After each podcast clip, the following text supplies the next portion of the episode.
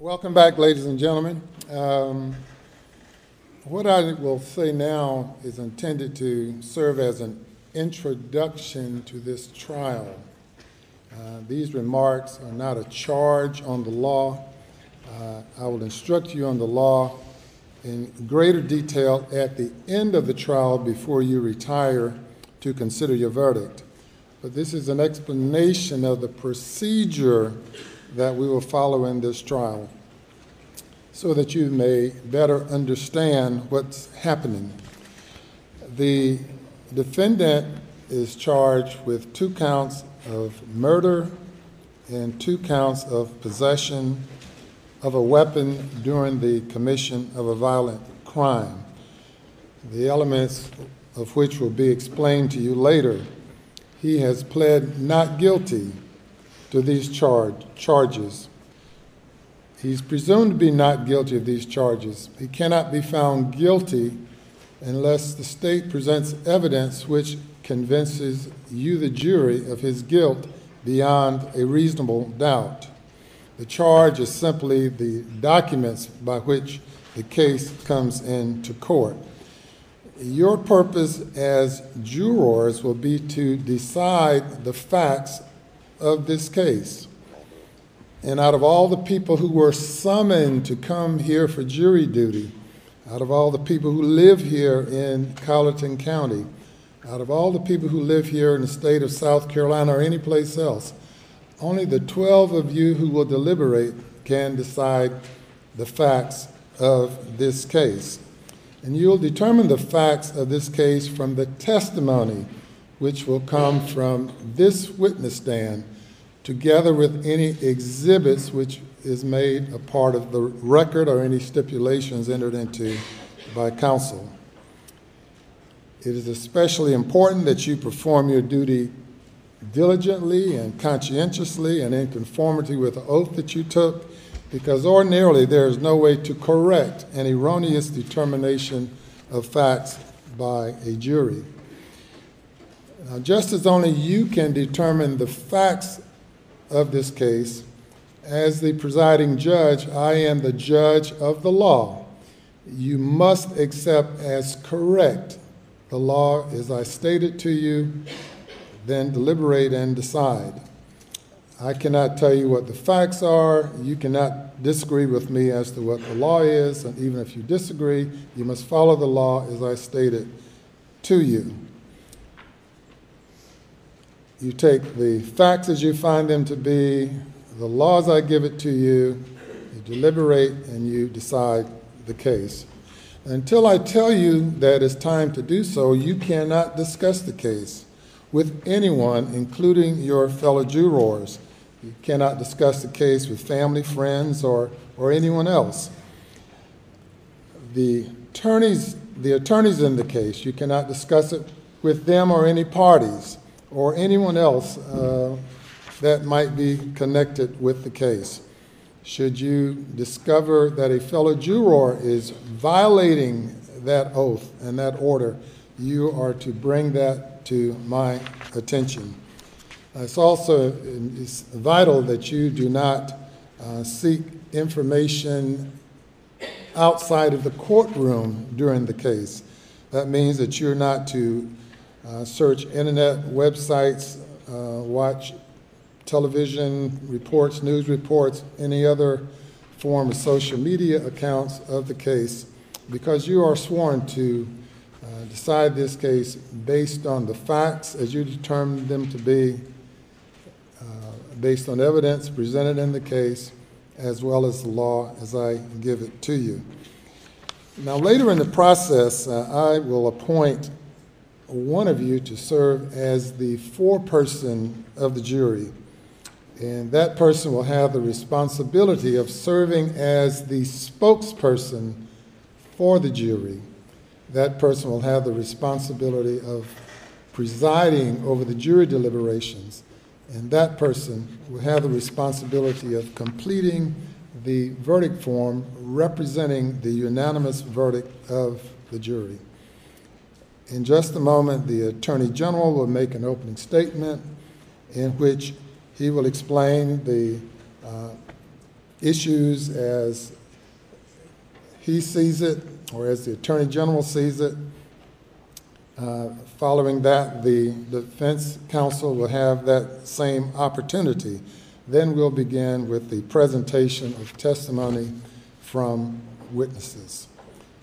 I look forward to working with you on this case and to uh, keep the case moving as, as, as uh, reasonable as we can keep it moving, uh, but we will not um, rush, um, but take the time necessary to have this case fully presented to you.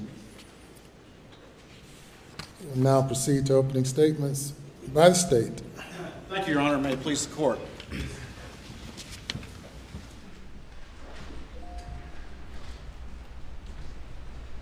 On the evening of June 7th, 2021, at the defendant's property off Moselle Road in Colleton County, his son Paul Murdaugh was standing in a small feed room and some kennels they had on the property about 8:50 p.m.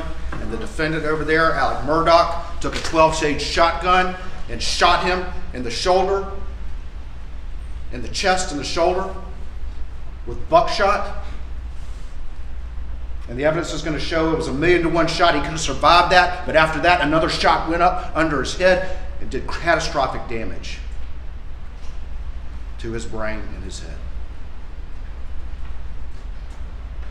The evidence is going to show that Paul collapsed right outside that feed room. And just moments later, just moments later, he picked up a 300 blackout, which is a type of ammunition, but an AR style rifle. And the evidence is going to show that the family had multiple weapons throughout the property. Picked up that 300 blackout rifle and opened fire on his wife, Maggie, just feet away near some sheds that used to be a hangar. Pow, pow. Two shots, abdomen and the leg, and took her down. And after that, there were additional shots, including two shots to the head that again did catastrophic damage and killed her instantly. The evidence is going to show that neither Paul nor Maggie had any defensive wounds. Neither one of them had any defensive wounds, as if they didn't see a threat coming from their attacker. And the evidence is also going to show that both Pat, Maggie, and Paul were shot at extremely close range. The evidence is going to show it's called stippling. It's almost like a tattoo, that when you get shot very close to a weapon, it leaves marks that the forensic pathologist can see. They were shot at close range and they did not have defensive wounds.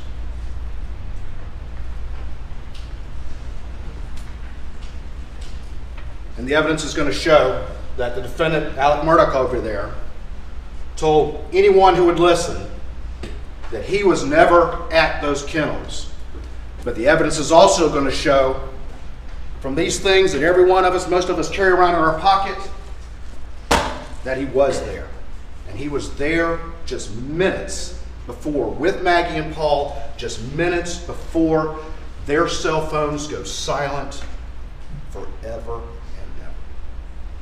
Despite what he told people, I was never at those kennels, the cell phones are going to show otherwise. Ladies and gentlemen, my name is Creighton Waters. I'm with the Attorney General's office and I'll be the lead prosecutor. I introduced myself before. With me is David Fernandez, Savannah Gow, John Meadors, Don Zelenka, John Conrad, and Johnny James. A lot of lawyers. This is a big case. It's a very complicated case, and that's why there's so many people working on it. Sitting in back in the row, we have David Owen, who's the lead investigator. We have Lieutenant Charles Gent, uh, who's one of the agents, Lieutenant, or excuse me, Special Agent Ryan Kelly, and Special Agent Peter Rudolphy. Some of the agents that are working on the case, as well as uh, Investigator Isaac Toledo, who's working on the case as well. There's some of the witnesses that you'll hear from as we go through this case. The judge talked to you a little bit about him being the judge of the law, and he gives you the law. And I'm going to talk a little bit about some of the legal concepts before I turn back to those facts. Just remember, though, he's the judge of the law, so you take what he says Uh, but I'm going to explain to you some of the legal issues from my perspective before we talk a little bit more about the evidence in the case. And the first thing is right before you went to lunch, y'all all took an oath.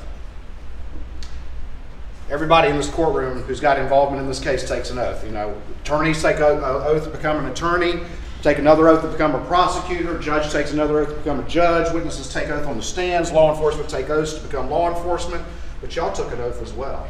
And the reason why is that y'all have the most important job in this courtroom. Every one of you raised your hand and said that you would well and truly try this case. And it's the most important job here because, like the judge said, he's the judge of the law, but y'all are the judge of the facts. Y'all are going to listen to what comes from that witness stand and judge those facts. But you also have to be mindful of that oath. That oath requires you to do that hard job, to make that decision, to call the strike when you see it. It's the same oath, it's just as important as any other oath. This might be the most important in this courtroom. The judge mentioned reasonable doubt, and he's exactly right. It's the state's burden to prove this case beyond a reasonable doubt. That is a cornerstone of our country. I wouldn't have it any other way. It's a burden we welcome, it's what we want, it's a system that has been well tested and true, and we take that burden to prove the case beyond a reasonable doubt. And I want to remind everyone that the emphasis is on reasonable. Okay? It's not any doubt, it is reasonable doubt.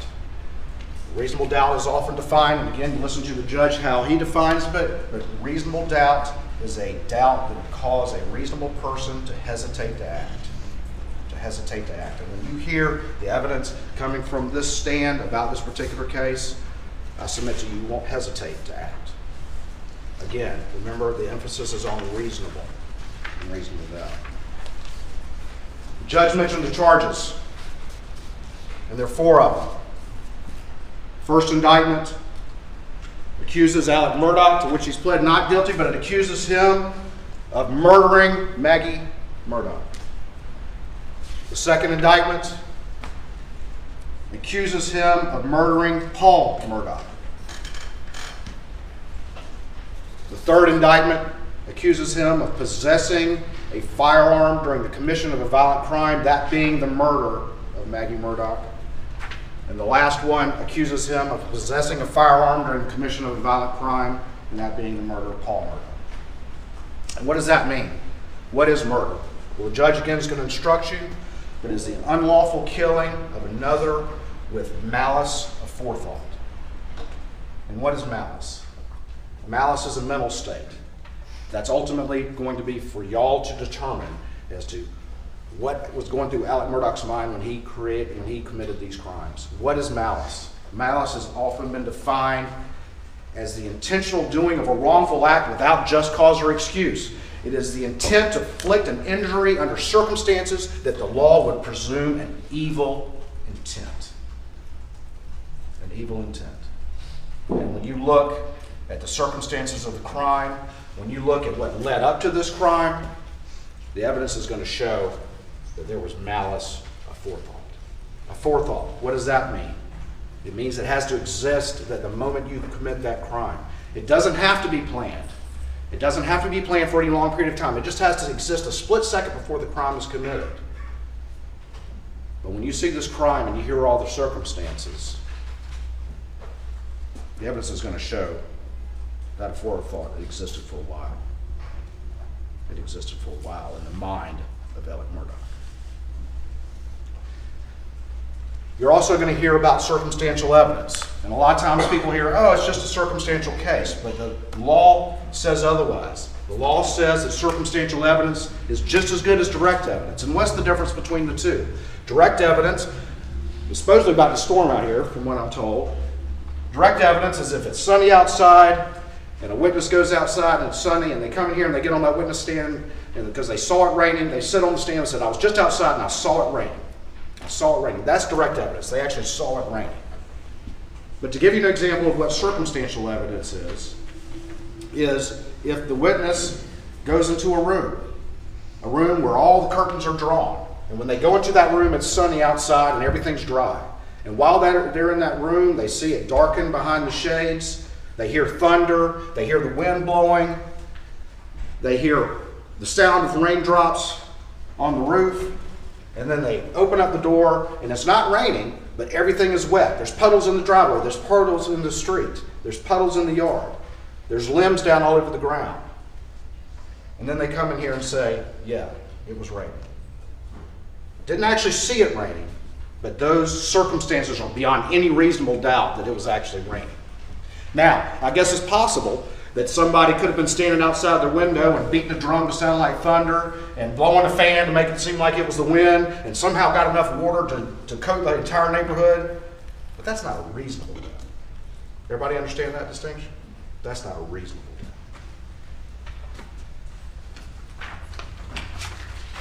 Another thing, and this is crucial, what you're going to do in this particular case, is determine credibility or the believability of witnesses. So it'll be your job to look at the evidence, the exhibits in the case, but also the witnesses and decide if it's truthful, if you believe it, if you can rely on it. And the judge is going to instruct you uh, that you can believe one witness against many or many witnesses against one. You can believe all the witnesses' testimony or part of the witness's testimony. It's up to you, first individually and then as a product of your deliberations. And what you're required to do there is just to rely on that good old fashioned common sense. Does it all fit together? Is it corroborated? Does it fit with what you would expect? Does it fit with what you expect how real people would act? It, does it seem real? Does something seem a little off? Does something seem a little off? You're going to see video statements of Alec Murdaugh. You're going to see body worn camera of him at the scene when law enforcement arrives and hear what he says. And hear what he says about that night.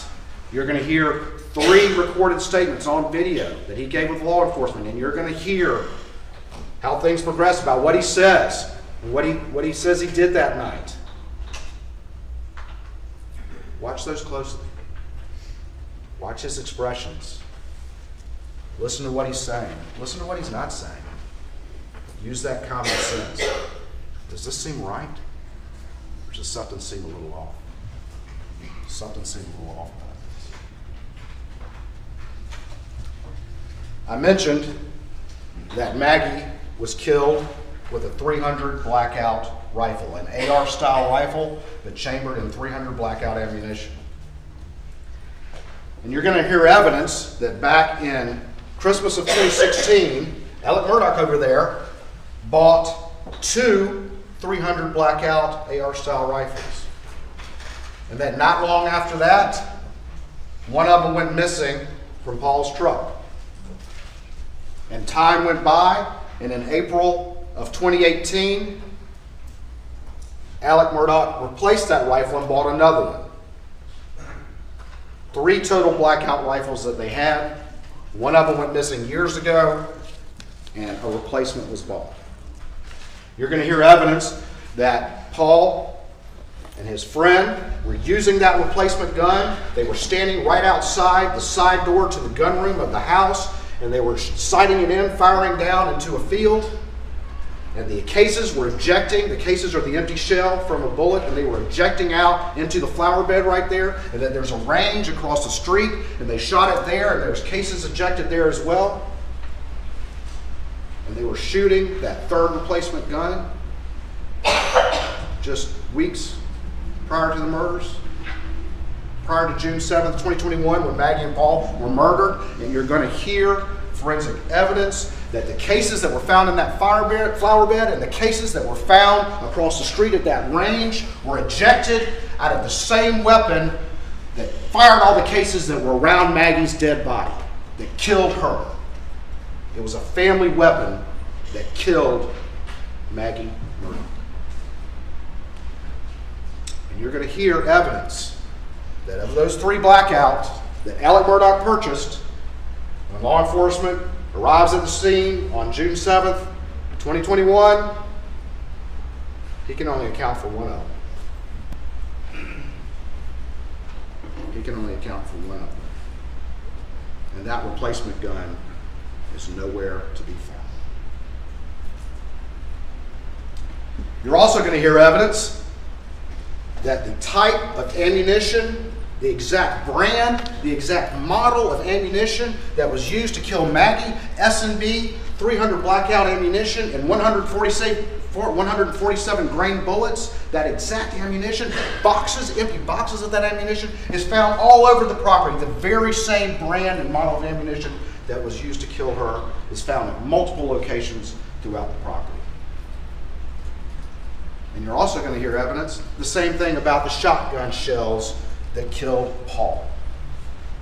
That federal double-aught buckshot unfired rounds were found on the property, as well as Winchester number two turkey loads, the two rounds in the shotgun that killed Paul. Family weapon, same ammunition. It's all the problem. You're also going to hear evidence that about a week after the murders, Mr. Alec Murdaugh's father had died, Mr. Randolph.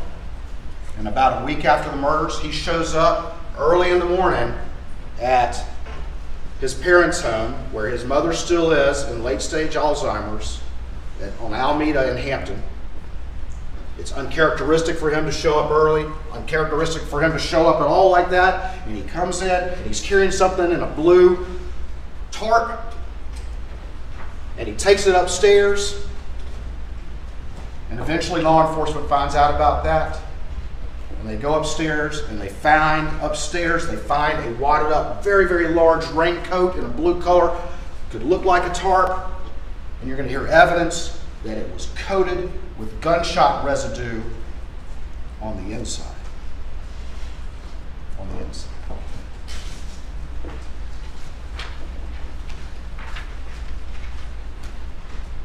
You're going to hear other evidence of gunshot re- residue. You're going to hear that there was gunshot residue on Alec at the scene. You're going to hear the evidence that there was gunshot residue on the seatbelt of the car he was driving. You're going to hear evidence that when law enforcement got to the scene, he had gone and gotten a shotgun, Paul's shotgun, and that Maggie's DNA was on that shotgun. You're going to hear other evidence from DNA, gunshot residue, firearms examiners. There's going to be a lot of forensic evidence in this case. And I'm not going to get into every single bit of it right now, but I will say that a key piece of forensic evidence that you're going to hear in this case is the cell phone evidence.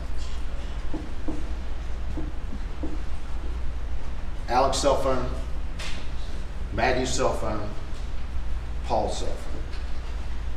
You know, this is all amazing technology that most of us carry around in our pockets. It really allows us to do a lot of things and to get a lot done. But this cell phone keeps track of who we're talking to, who we're calling, who we're texting, whenever we access apps. And every time you do that, there's a record kept in this phone unless it's deleted somehow. And if you're using certain apps, you can even get GPS information where you were when you did that that's stored on these phones. You're going to hear evidence about that. You're going to hear evidence that when you make a call and it pings off of cell towers, that location information can be gathered from that as well.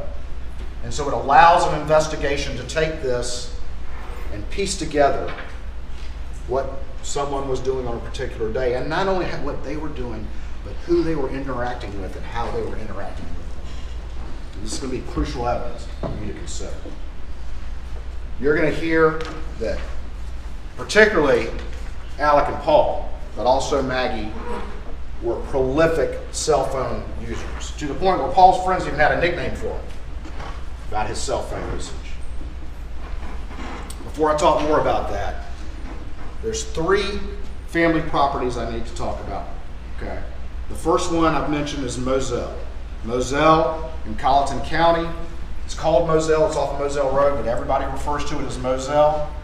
And that property is a large, there's a lot of acres.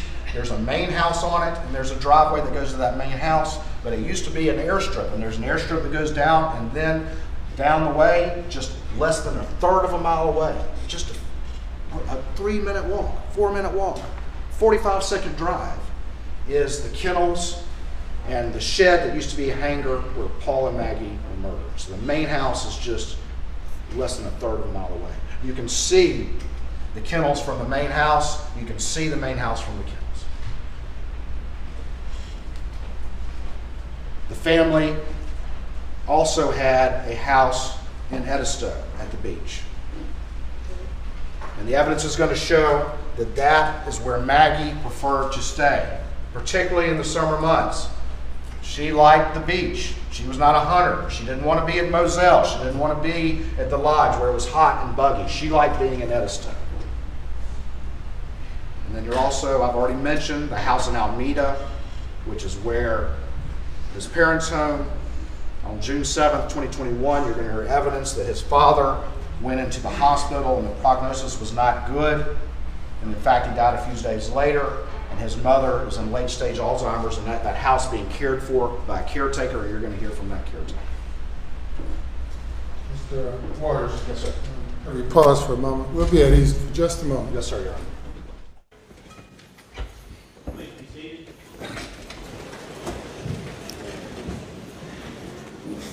You may proceed. Thank you, Ron. All right, we were talking about the three family properties. Moselle has the main house and the kennels slash sheds. The main house has a driveway, but the kennels also have a driveway. And the evidence is going to show that that was actually as commonly used as the main driveway. In fact, the mailbox is by the kennel driveway. Driving right past those kennels were Paul and Maggie were murdered. I told you that you're going to hear evidence that Maggie did not like being in Moselle as much as she liked Edisto, the beach house. But that, on June 7th, 2021, she came back to Moselle. And the evidence is going to show that she arrived about 8:15, and the evidence is going to show that from the cell phones that Paul was there at the house, at the main house. Alec Murdaugh himself says that they ate dinner, and the autopsy is going to reflect both Paul and Maggie having similar stomach contents, indicating that they recently shared a meal together. About 8:30, not but 15 minutes after they arrived, Paul's phone starts moving towards the kennels. You're going to hear evidence again that the defendant said he was never at those kennels, that he was napping after they ate, and he was at the main house and never went there. You're also going to hear evidence about how much Alec used his own cell phone, and it would be unusual for him to be anywhere without his cell phone.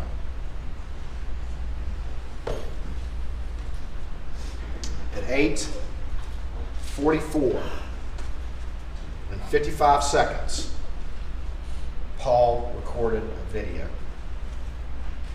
He was down at the kennels because he had been talking to a friend of his. And you're going to hear from this friend because his friend's dog was in the kennels and they thought there was something wrong with the tail. And Paul was recording a video of it to send to his friend. 8:44 and 55 seconds. And on that video, and you'll see that video, and you'll hear from witnesses that identify Paul's voice, Maggie's voice, and Alec's voice. Told anyone who would listen he was never there. At 8:44 and 55 seconds, there's a video. The evidence will show that he was there. He was at the murder scene with the two victims.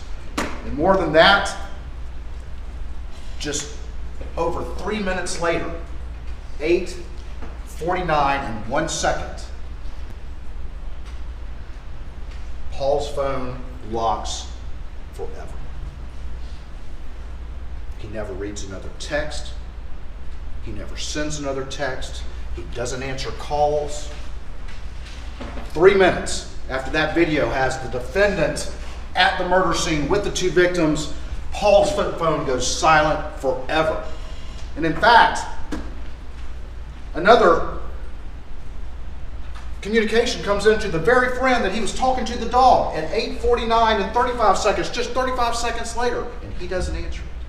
He never answers another thing forever ever. And on top of that, Maggie's phone locks at 8:49 and 31 seconds around that same time, and she never answers another text, never sends another text, never makes another phone call, never receives another phone call. Three minutes, ladies and gentlemen. Three minutes after a video shows he's at the scene with the victims, and he told everybody he was never there. Never there. Credibility, ladies and gentlemen. Credibility. So, what happens after that? Well, you'll hear evidence that Alex's phone was conspic- conspicuously didn't have a lot of activity from about 8:09 p.m. until 9:02 p.m. And if he was at the kennels, which the evidence will show, why is his phone not with him? Why is it not showing activity? But you will hear that at 9:02, all of a sudden his phone does start to pick up activity. At 9:02, he uh, calls. Uh, he starts moving. At 9:04, four, he calls Maggie's phone. Doesn't answer, of course. Doesn't answer. He calls his father Randolph, who's in the hospital. Doesn't appear there's an answer there. He calls Maggie again at 9:06. Remember, he's just a third of a mile away. You can see it. At 9:06, she doesn't answer. At 9:06, he turns on his car, his suburban, and he texts Maggie that he's going. Be right back. I'm going to go check on mom. And he doesn't drive down to the kennels, even though that's where the mailbox is. That's a common place to be, even though you can see it. He's called his wife two times and texted her, and she hasn't responded. But he didn't just drive down there and say, Hey, I'm heading. You guys want to go? What's up? What's up? Right there. You can see it.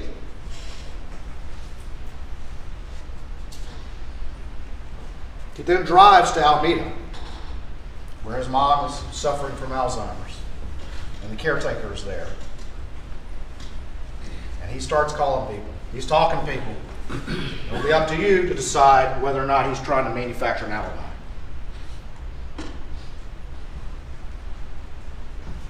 He comes, he gets there to Almeda. You'll hear evidence about whether or not that was usual. You'll hear evidence about how he was acting when he got there. And he's only there for 20 minutes because he's back underway at 944. And he makes more phone calls on the way back. Calling friends, calling people who will answer. Be up to you to decide whether he's trying to create an alibi. And he gets back to Moselle at 1001 and he calls 911 at 1006. Listen to that 911 call. Listen to what he says. Listen to what explanations he may offer.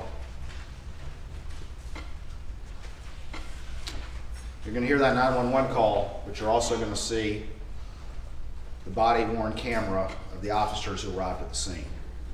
The video camera they, they wear so that it records what they're doing. And you're going to see what he did to Maggie and Paul.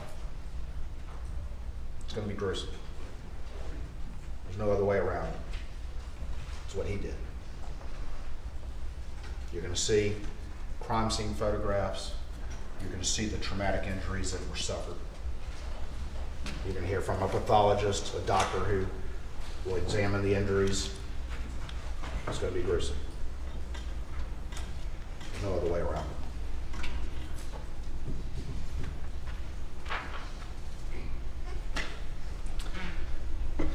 On that 911 call and on the body worn cameras, pay attention to what he says. Look at how he's acting. But he says within a few minutes of each one of those, he says, This is about the boat case. This is about the boat case. And you're going to hear some of what was going on in Alex Murdaugh's life leading up to that day. Stuff that happened that very day, stuff that was leading up, a perfect storm that was gathering. much like the storms that are coming outside today. Listen for that evidence. Listen to that gathering storm that all came to a head on June 7th, 2021, the day the evidence will show he killed Maggie and Paul. This has been a long, exhaustive investigation. And it's going to be a fairly long trial because it's complicated. It's a journey. There's a lot of aspects to this case. There's a lot of factors to this case.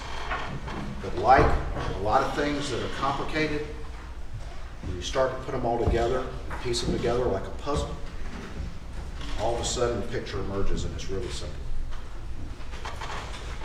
It's really simple. Once we get to the end of that journey, and you have a chance to deliberate, the evidence is going to be such that you're going to reach the inescapable conclusion that Alec murdered Maggie and Paul, that he was the storm, that the storm was coming for them, and the storm arrived on June 7th, 2021, just like the storms that are heading here right now, that they died as a result, beyond any reasonable doubt. Thank you.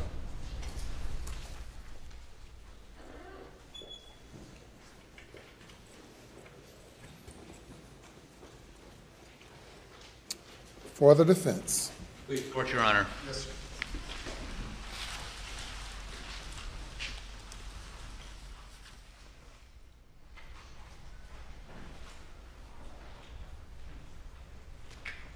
Ladies and gentlemen of the jury, my name is Dick Harpootlian. I think I introduced myself to you all and our the attorneys, the three other attorneys, Jim Griffin, Philip Barber, Margaret Fox.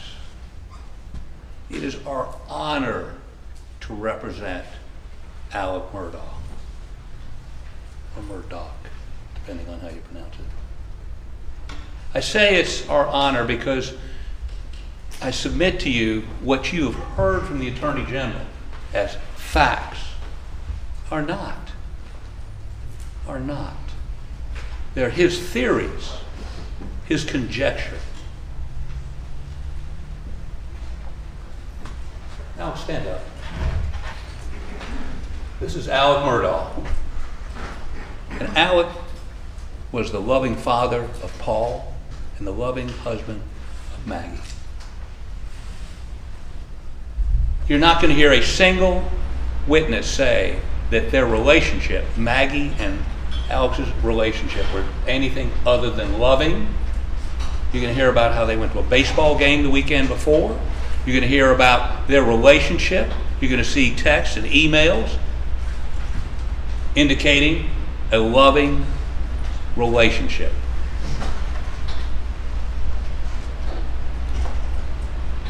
Paul, the apple of his eye. You're going to see a video somewhere between 7:30 and 8 o'clock the night of the murders, with Paul and Alec riding around looking at some trees they planted. It's a Snapchat that Paul sent to other people because the trees were not planted very well. They were cantilevering over. They're laughing. They're having a good time. That would be about an hour before the Attorney General says he swatted them. When I say he swatted them, when they were swatted, and no question, Paul Murdaugh was shot twice with buckshot, 12 gauge buckshot, once in the chest. And by the way, that shot in, would indicate it was in the chest and came out under his arm, like somebody that might have been holding up their hands. So when he says no defensive wounds, he perhaps was being held at shotgun. I mean, I can make the same sort of speculation that the Attorney General can because that's all he's doing is speculating. What we do know is 12 gauge, fairly close range shot to the chest. He must have been turned because it comes out under his arm. There's wadding, if you're familiar with a shotgun, under his arm. The second shot ended up, and there's going to be some question about the direction of that shot, but ended up entering his skull cavity, and the gases from that shot literally exploded his head like a watermelon hit with a sledgehammer. All that was left was the front of his face. Everything else was gone. His brain exploded out of his head, hit the ceiling in the shed, and dropped to his feet. Horrendous, horrible, butchering. So, to find Alec Murdaugh guilty of murdering his son, you're going to have to accept that within an hour of having a extraordinarily bonding, you can see it in the Snapchat, that he executes him in a brutal fashion. Not believable. Not believable. Now, Maggie is shot running. There's no defensive wounds because she's shot running, and after she falls to the ground and has one bullet uh, that has, has hit her uh, and probably traveled up and hit her brain, she's on the ground, and whoever the perpetrator was walked up, took that AR, and put one in the back of her head. Executed. Executed. Why? This is going to be interesting because we don't know why. He doesn't know why. He's got theories of this and theories of that. But why? Number one. Number two, what was it in that hour between when he's yucking it up with Paul? And, and let me say this to you. His record, he was interviewed, he comes home and finds, there's no question about this. They've got telemetry from his car. He, he left the house at 9.06, returns at 10.01 after seeing his mother who has dementia. Now remember, that day, his father, who is dying, is taken to the hospital. Mom's home alone with the housekeeper. Perfectly reasonable for him to want to go see her. And later than usual, because his father's not there. He's in the hospital. He dies two days later. His father dies two days later. So the question is if he leaves at 9.06 and he's back at 10.01, he literally, I mean, and he can account, the cars and the cell phone records account for where he was between 9.06 and 10.01. Now, the cell phone records, and you're going to hear this from their own experts, are incomplete. They're incomplete. And we're to submit one of the reasons they're incomplete. And, and by the way, how do they find Maggie's phone? Maggie's phone was thrown out on the side of the road about a quarter of a mile away from, a little bit more, maybe a half a mile, from the Moselle property, thrown out on the side of the road. They found it by using Find My iPhone. And the way they did that, they had to open it or have access. Who gave them the code to open the phone? Now, Murdaugh. And it's not destroyed, it's just thrown on the side of the phone. What you're also going to see is that Alec Murdaugh was calling that phone at 906. As he leaves the house, he, he did call her twice and texted her. And we also know that at 906, as he cranks his car, as the cell phone records show that, as the telemetry data from the shows the cell phone linking up with the car, that phone is being thrown on the side of the road almost a half a mile away. Now that is Houdini. That is magic. That is inexplicable. Now, I was making notes while the Attorney General was talking. But let me tell you what is more believable. The night he comes home and finds his wife and son butchered. And when I say butchered, you're going to see these photographs. When I see them now, after having seen them for the last four or five months, it still shocks me. It still is tough to look at. It still bothers me. And he comes home and finds his son laying in his own blood with his brain laying at his feet, shot to hell. He walks over, he checks to see if there's any life there, although I mean, he's seeing his brain laying outside his body. He knows there's nothing there. He goes over and tries to get a pulse out of Maggie. No pulse there. Calls 911. I want you to hear that 911 tape. It is a man hysterical, in grief, trying to trying to figure out what's going on. And he tells the 911 operator that he concerned and he drives the up back up to the house. And by the way, you can't see. I've been out there. You can't see the shed where you might see the top of the shed. There are pine trees between the front porch or the or the or the porch on the house and the dog pens. And it's not a third of a mile, maybe by the way the crow flies, but it takes a little bit longer to drive down there. And this is not unusual for them to communicate by cell phone or text, even when they're all on the same property. It's 1,100 acres, big property. They hunted it. So, what I'm trying to say to you is that the, this, the, the Attorney General has given you his view. And again, you can't see the shed. And I'm going to ask the judge at some point during this trial to ask you, the jury, to be able to go to the scene so you can see it. You can understand the proportions. You can understand the details. Because the facts are what matter here. The facts. Let me give you another fact. You're going to hear their witnesses explain the catastrophic injuries to Paul. That his head literally exploded.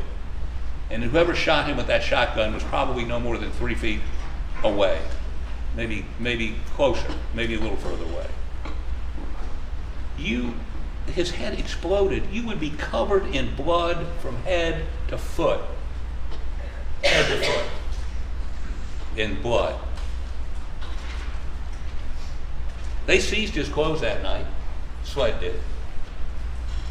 And they test, well, first of all, you're going to see in the videos from the agent, the officers that arrived that night, there's no blood on him. They didn't find any blood on him. SLED's testing indicated 12 different places on his shirt and pants, no human blood detected. Period. Okay? You'll see pictures, white t shirt, no blood on it. Those are facts. Those aren't theories. Those are facts. Another fact that is, I think, the reason we're here today. When you hear those questions on the videotapes on the night, now he's found his wife and son brutally butchered. You can hear on the 911 tape, he is hysterical. He go, comes in and out. It's consistent. If any of you have ever, you, you got to use your human, your experience is part of this deliberation process. Your human experience. If you've ever suffered the catastrophic loss of a friend or a family member, it's numbing. It's it, it- the minute you find out, or if you see them dead, it's numbing. You go into shock.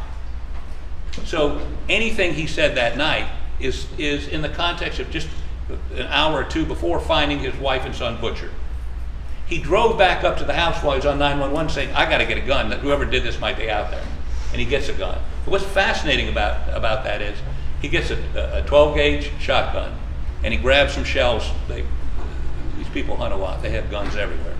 He grabs some shells, he puts a 16 gauge uh, I mean, a, te- a 12 gauge, grabbed a 12 gauge shotgun, put a 12 gauge buckshot in, and then he put a 16 gauge buckshot in. That's how shook up he was.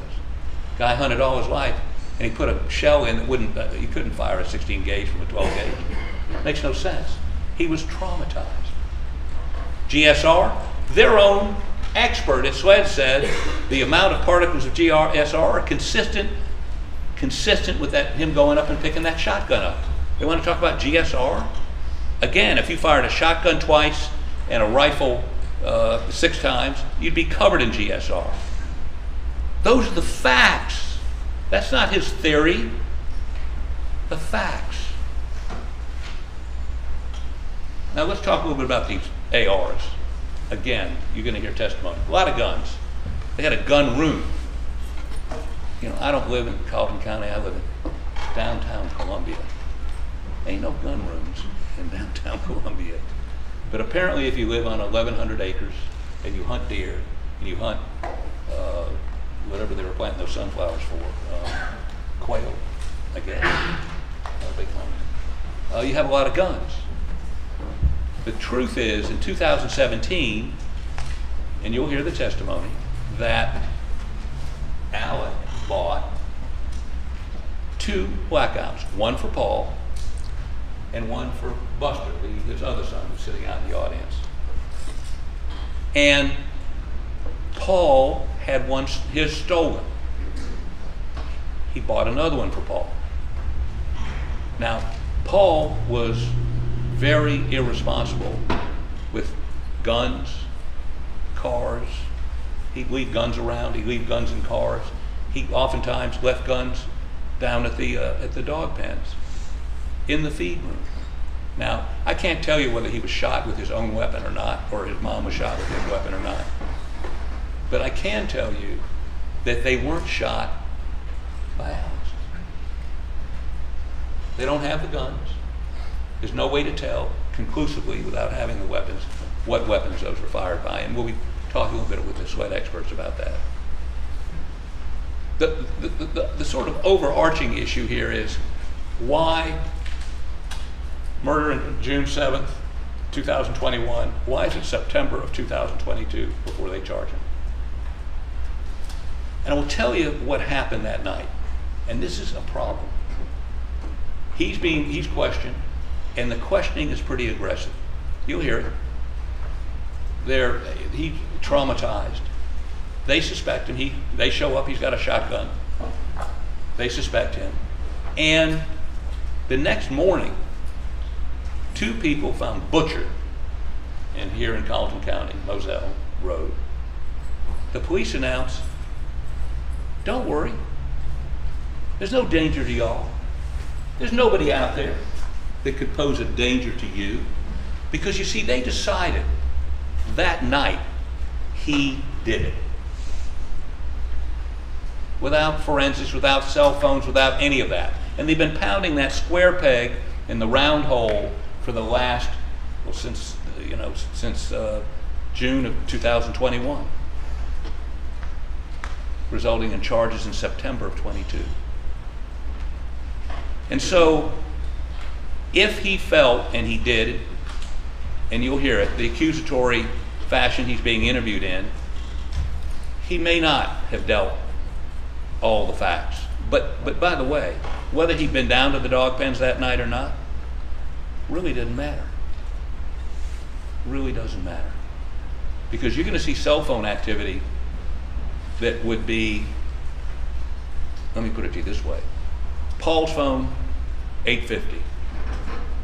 Maggie's phone, later than that, 854. Clearly, is still being used. At 906, he's up at the house getting in the car, cranking it up to drive over and see his mom.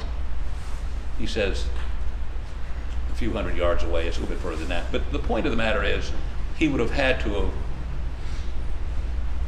executed both of them, got back up to the house, got the bloody clothes off. And by the way, they seized his clothes from that night. They've never searched his house for any other clothes that we know of. Although that night, he gave permission and they got a search warrant. Go to my house. Go look through everything. Where are the bloody clothes? Where are the bloody clothes?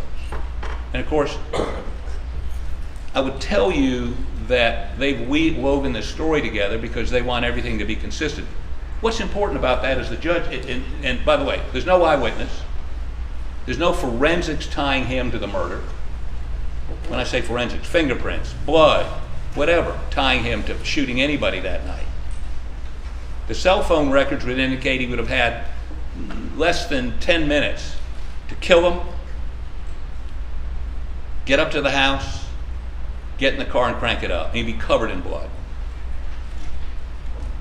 Now, if they think he was beginning to establish an alibi, there's no evidence of that. The evidence is consistent with him seeing them earlier at the dog pen. And by the way, that that audio they have of him and Maggie, they're they're talking about one of the dogs killing a chicken, and they were debating whether it was a guinea hen or a chicken. No animosity. Very normal discussion. Paul's very happy. And we know that Paul, after that, is texting back and forth with a girl about going to the movies. Nobody's down there threatening him. Daddy's not pulling out a shotgun and killing him. For, you know, 10 minutes after that, he's texting this girl. So, big question one shooter or two? Two done, guns, shotgun and an AR. And by the way, Maggie has no defensive wound- wounds because she's running. What's she running from? And, and could you shoot? Typically, she would be, she had a little, little shed right, probably 150 feet from the feed room on the other side of a wall. Perhaps she heard the shotgun blast and came around and saw somebody or two people, um, and whoever it was opened up. Was there enough time to kill Paul um, and then find the AR and then ambush Maggie? Much more likely there were two people, but again, we don't have to prove anything. Let, me sort of share the framework in which you should examine this. You have agreed to follow the law, and here's the law. Here is the law. He didn't do it. He is presumed innocent. As you sit there right now, as you sit there right now, when you look at him, you have to believe he is innocent. He didn't do it. Now, let me tell you, uh, that's so difficult to do. I get it. And the way, the way, maybe the best way to explain it is this. This morning or yesterday, nobody really reads newspapers anymore, but if you're reading the newspaper, looking at the internet, and you read the police had arrested somebody for some heinous crime, the natural inclination of everybody, all of y'all, is to say, thank God they caught him or her. Thank God that person is in custody. And you did something that's so natural. We all do it. You presumed the police had arrested the person that committed the crime. You presumed him or her guilty. That is the natural thing to do. And you know what? That's fine for you to do. Any other day except today.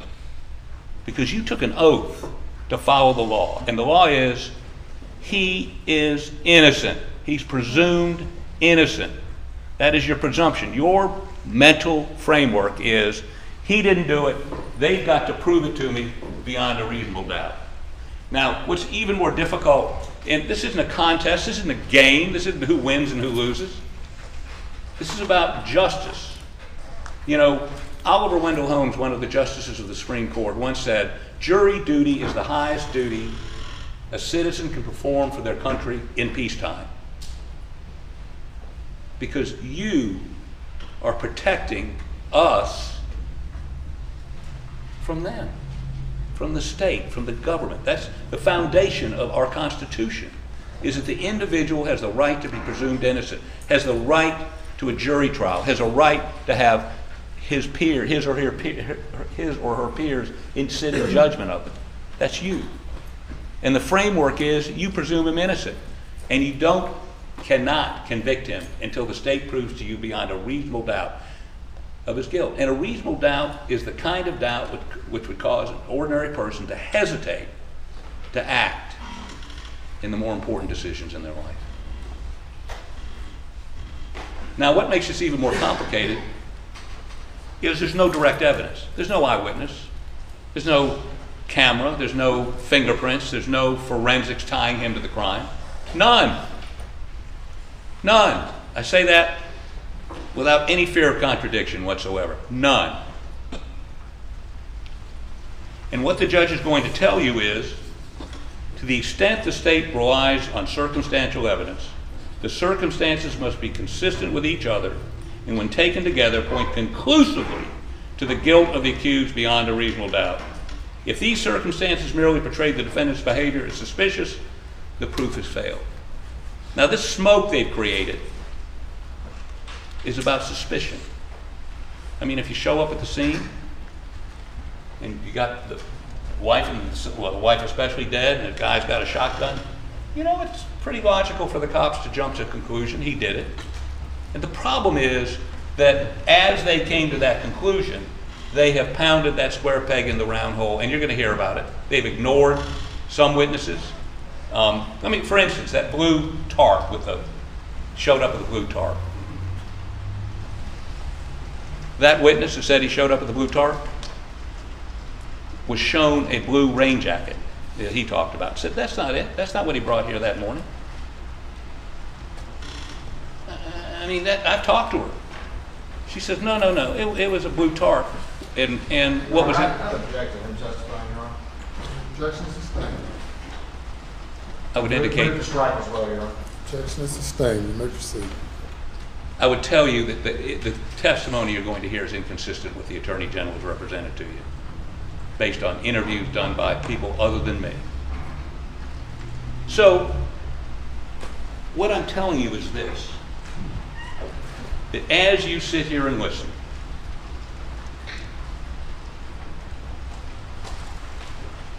every time there's a witness that takes that witness stand that the state's put up there, you see, you judge the credibility, whether to believe a witness or not believe a witness, whether to believe one witness against many, many against one. You're going to have to evaluate the testimony you hear from this witness stand with a critical eye. Critical eye. I mean, if you've got uncontested scientific evidence, you accept it. I've I've got no problem with that. These cell phone records he he keeps talking about, I, I would say to you, are not necessarily accurate to the extent they're lying. I will also tell you that there's going to be a bunch of people, and I, I will, that have been promised something or threatened with something, that may take the witness stand and say something. But I tell you what they're not going to say. They're not going to say they saw him kill him. They're not going to say uh, that they were involved in it. They're not going to say anything uh, that would give you a comfort level in their testimony. Now, all of you have indicated that you will follow the law. And I say this one last time. He didn't do it. He didn't kill Butcher, his son and, and wife. And you need to put from your mind any suggestion that he did.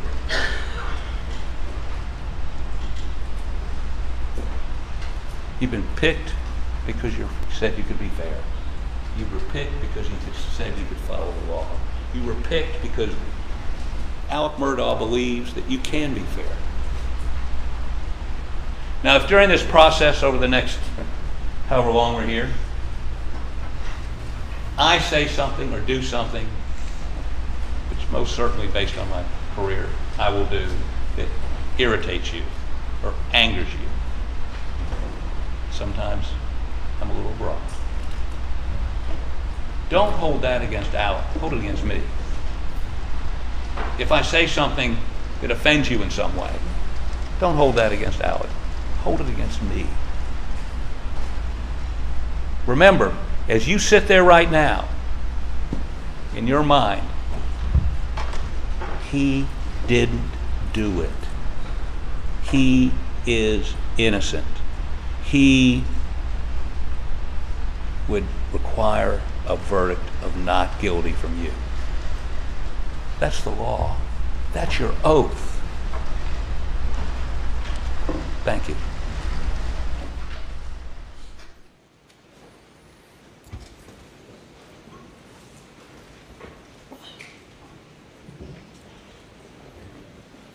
Ladies and gentlemen, I'm going to send you to the jury for, room for a break while I discuss scheduling with everyone.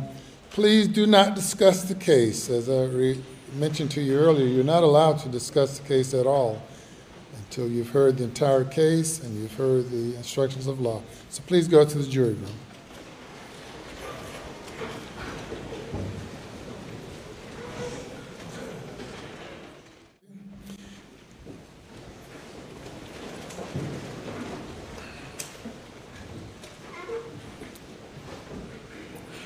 For scheduling, do you have a witness you want to call today?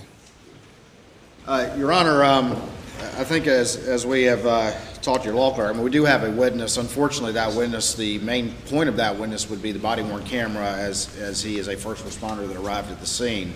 Uh, And uh, the, the, uh, unfortunately, the audio does not appear to be working, so I'm informed, uh, despite efforts of, of uh, courtroom staff and even our IT folks to try to get it going. I- I've been also told that the company that installed this uh, for the uh, for the court is not here, and they've been able to do this. So uh, unfortunately, given the lateness of the hour, which I don't think we could finish him anyway, because the video in and of itself is fairly long, Nine thirty tomorrow morning, and they still haven't done whatever you just said. I will personally come up with a solution to present evidence to this jury, um, but I think, uh, you know, I don't even think we could really get him done today anyway if we started, because even the body worn itself is, is, uh, you know, 20, 30 minutes something long, depending on which exhibit we put in. Your Honor, I think this is wise because um, even if we started right now, I don't think he could get the whole video played. Um, And I'm going to ask, and, and I'll tell the Attorney General now, we're going to ask him to play the whole video for completeness um, rather than picking out little excerpts. So that may take 45 minutes. Any objection to that? We had prepared excerpts. Uh, There's a lot of discussion of law enforcement as they're arriving at the scene, and, you know, I have theories, but if you wants to play the whole thing, I'm fine with that. All right, settles that. Okay. If you bring the jury, I'm going to excuse them to nine thirty. If they're ready to come in. Few minutes waiting for the jury to get ready to come in. Please be seated.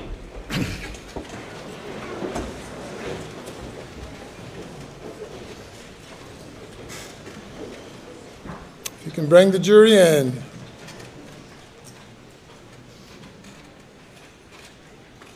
Get them to come in.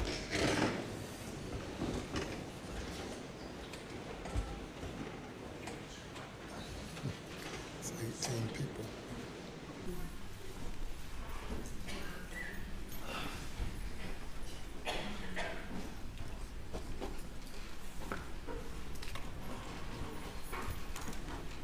Right. Thank you, ladies and gentlemen. We are through for the day. We're going to recess till 9:30 tomorrow morning. Remember the oath that you took and the instructions that you're not to discuss the case with anyone. You're not to engage in any search for further details through any means. And uh, we need you back at 9:30 tomorrow morning, following the instructions given to you by by the bailiffs as to where to report to. You'll never come through the courtroom to get to the jury room. And uh, we'll see you at 9:30 tomorrow morning. You may go. All right. We're in recess as to the jury. Go.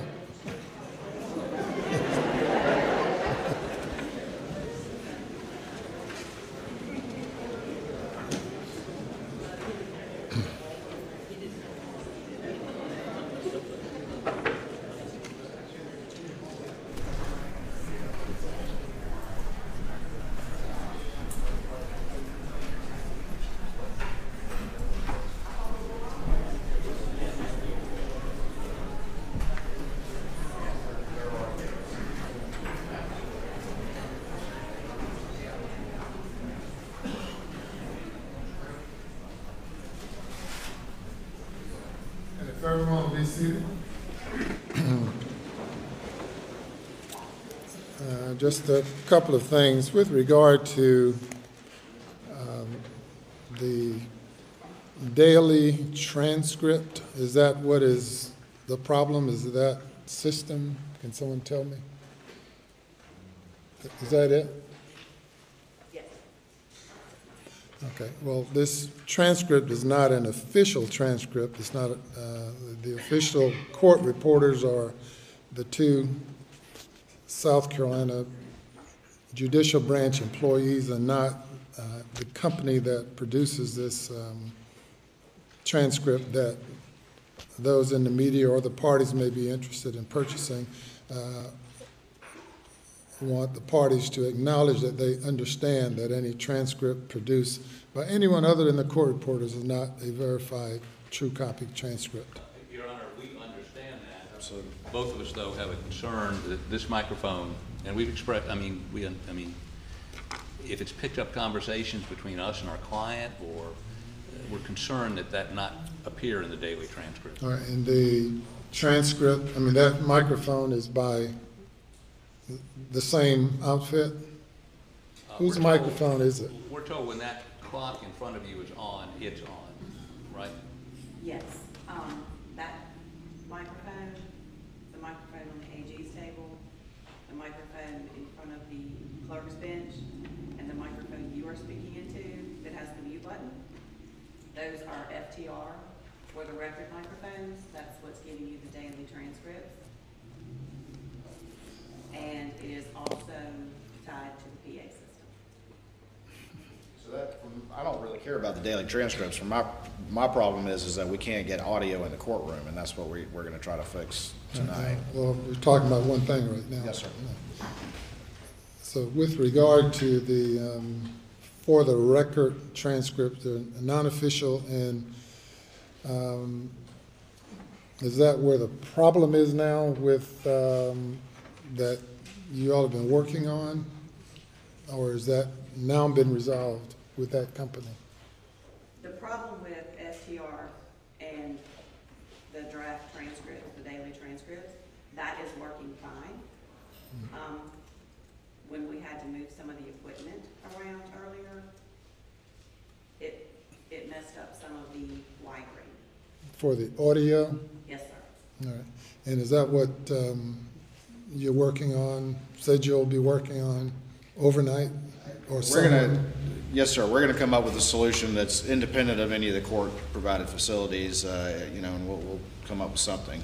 Um, I'll, I'll go home and get a guitar amplifier if I need to. you know. But yeah, we'll get, we'll get something done. Is there anything else before we break for the day? Uh, nothing to the defense, 9:30, am I correct about that? 9:30. Yes, sir. Court will be in recess till 9:30.